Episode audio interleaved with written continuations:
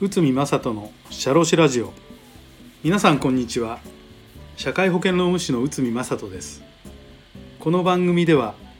私内海が日常の業務や日常のマネジメントで感じたことをお伝えしております。はい、えーと、今回は、えー、労務に関することで在宅勤務についてです、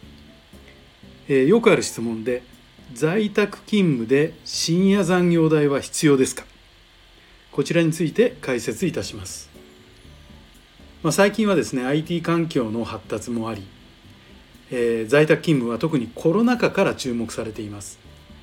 また当初は仕事と家庭のバランスを考える働き方ライフワークバランスの決め手として推奨されていました、まあ、最近では、えー、いわゆる、えーと、関連防感染防止ですね、えーとこちらについて在宅勤務を導入してまあ、今現在ちょっとコロナが収まったという状況でもこれを継続されている会社も結構あるということになります。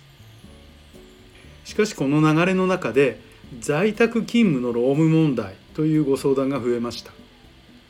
その中で一番多いのが残業代についてです。具体的には在宅勤務者が深夜にメールをした場合など残業代の支払いが必要になりますか？というものです。もちろん在宅勤務の場合は労働時間の明確な管理ができませんが在宅勤務者に労働基準法が適用されます。だから、えー、残業の時間帯に働けば残業代を支払わなければならないということが結論です、まあ、この話をすると多くの社長さんは納得されません。自宅で仕事をし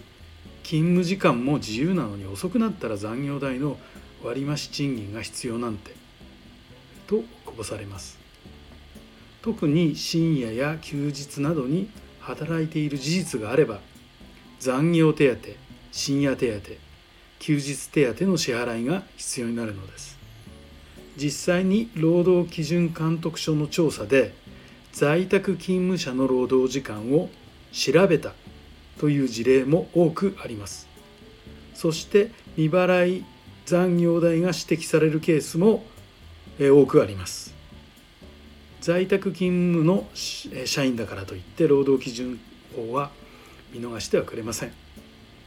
まあ、しかし実際の経営として無尽蔵に残業代を認めていたら経営が成り立つはずもありません。ではどうしたらいいのでしょうか。まあ、一つの方法なんですがみなし労働時間制の導入ということを検討している会社さんも多いです。このみなし労働時間制というのは実際の1実際こう1日の労働時間が、まあ、仮に5時間だったとしても所定労働時間、まあ、8時間なら8時間の労働をしたものとみなすという形になります。まあ、作業量が、えー、と多いことがあらかじめ分かっている場合は事前から残業があったものとみなすという方法もあります。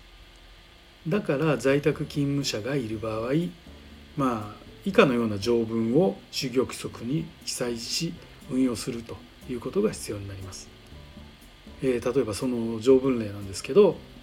事業場外の労働ということで主として事業場外において業務に従事するには就業時間を算定しがたいものには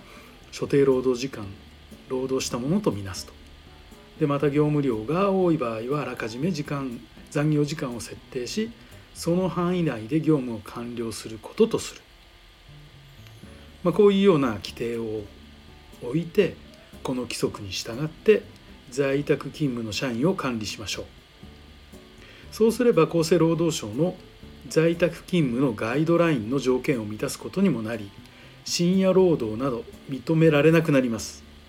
だからそうなった場合はこのみなし労働時間制の適用で深夜残業代などの支払いはしないという状況になります。みなし労働時間制を導入する場合は想定される残業代は事前に設定することと。あとは想定外の残業深夜労働など事前申請そして許可制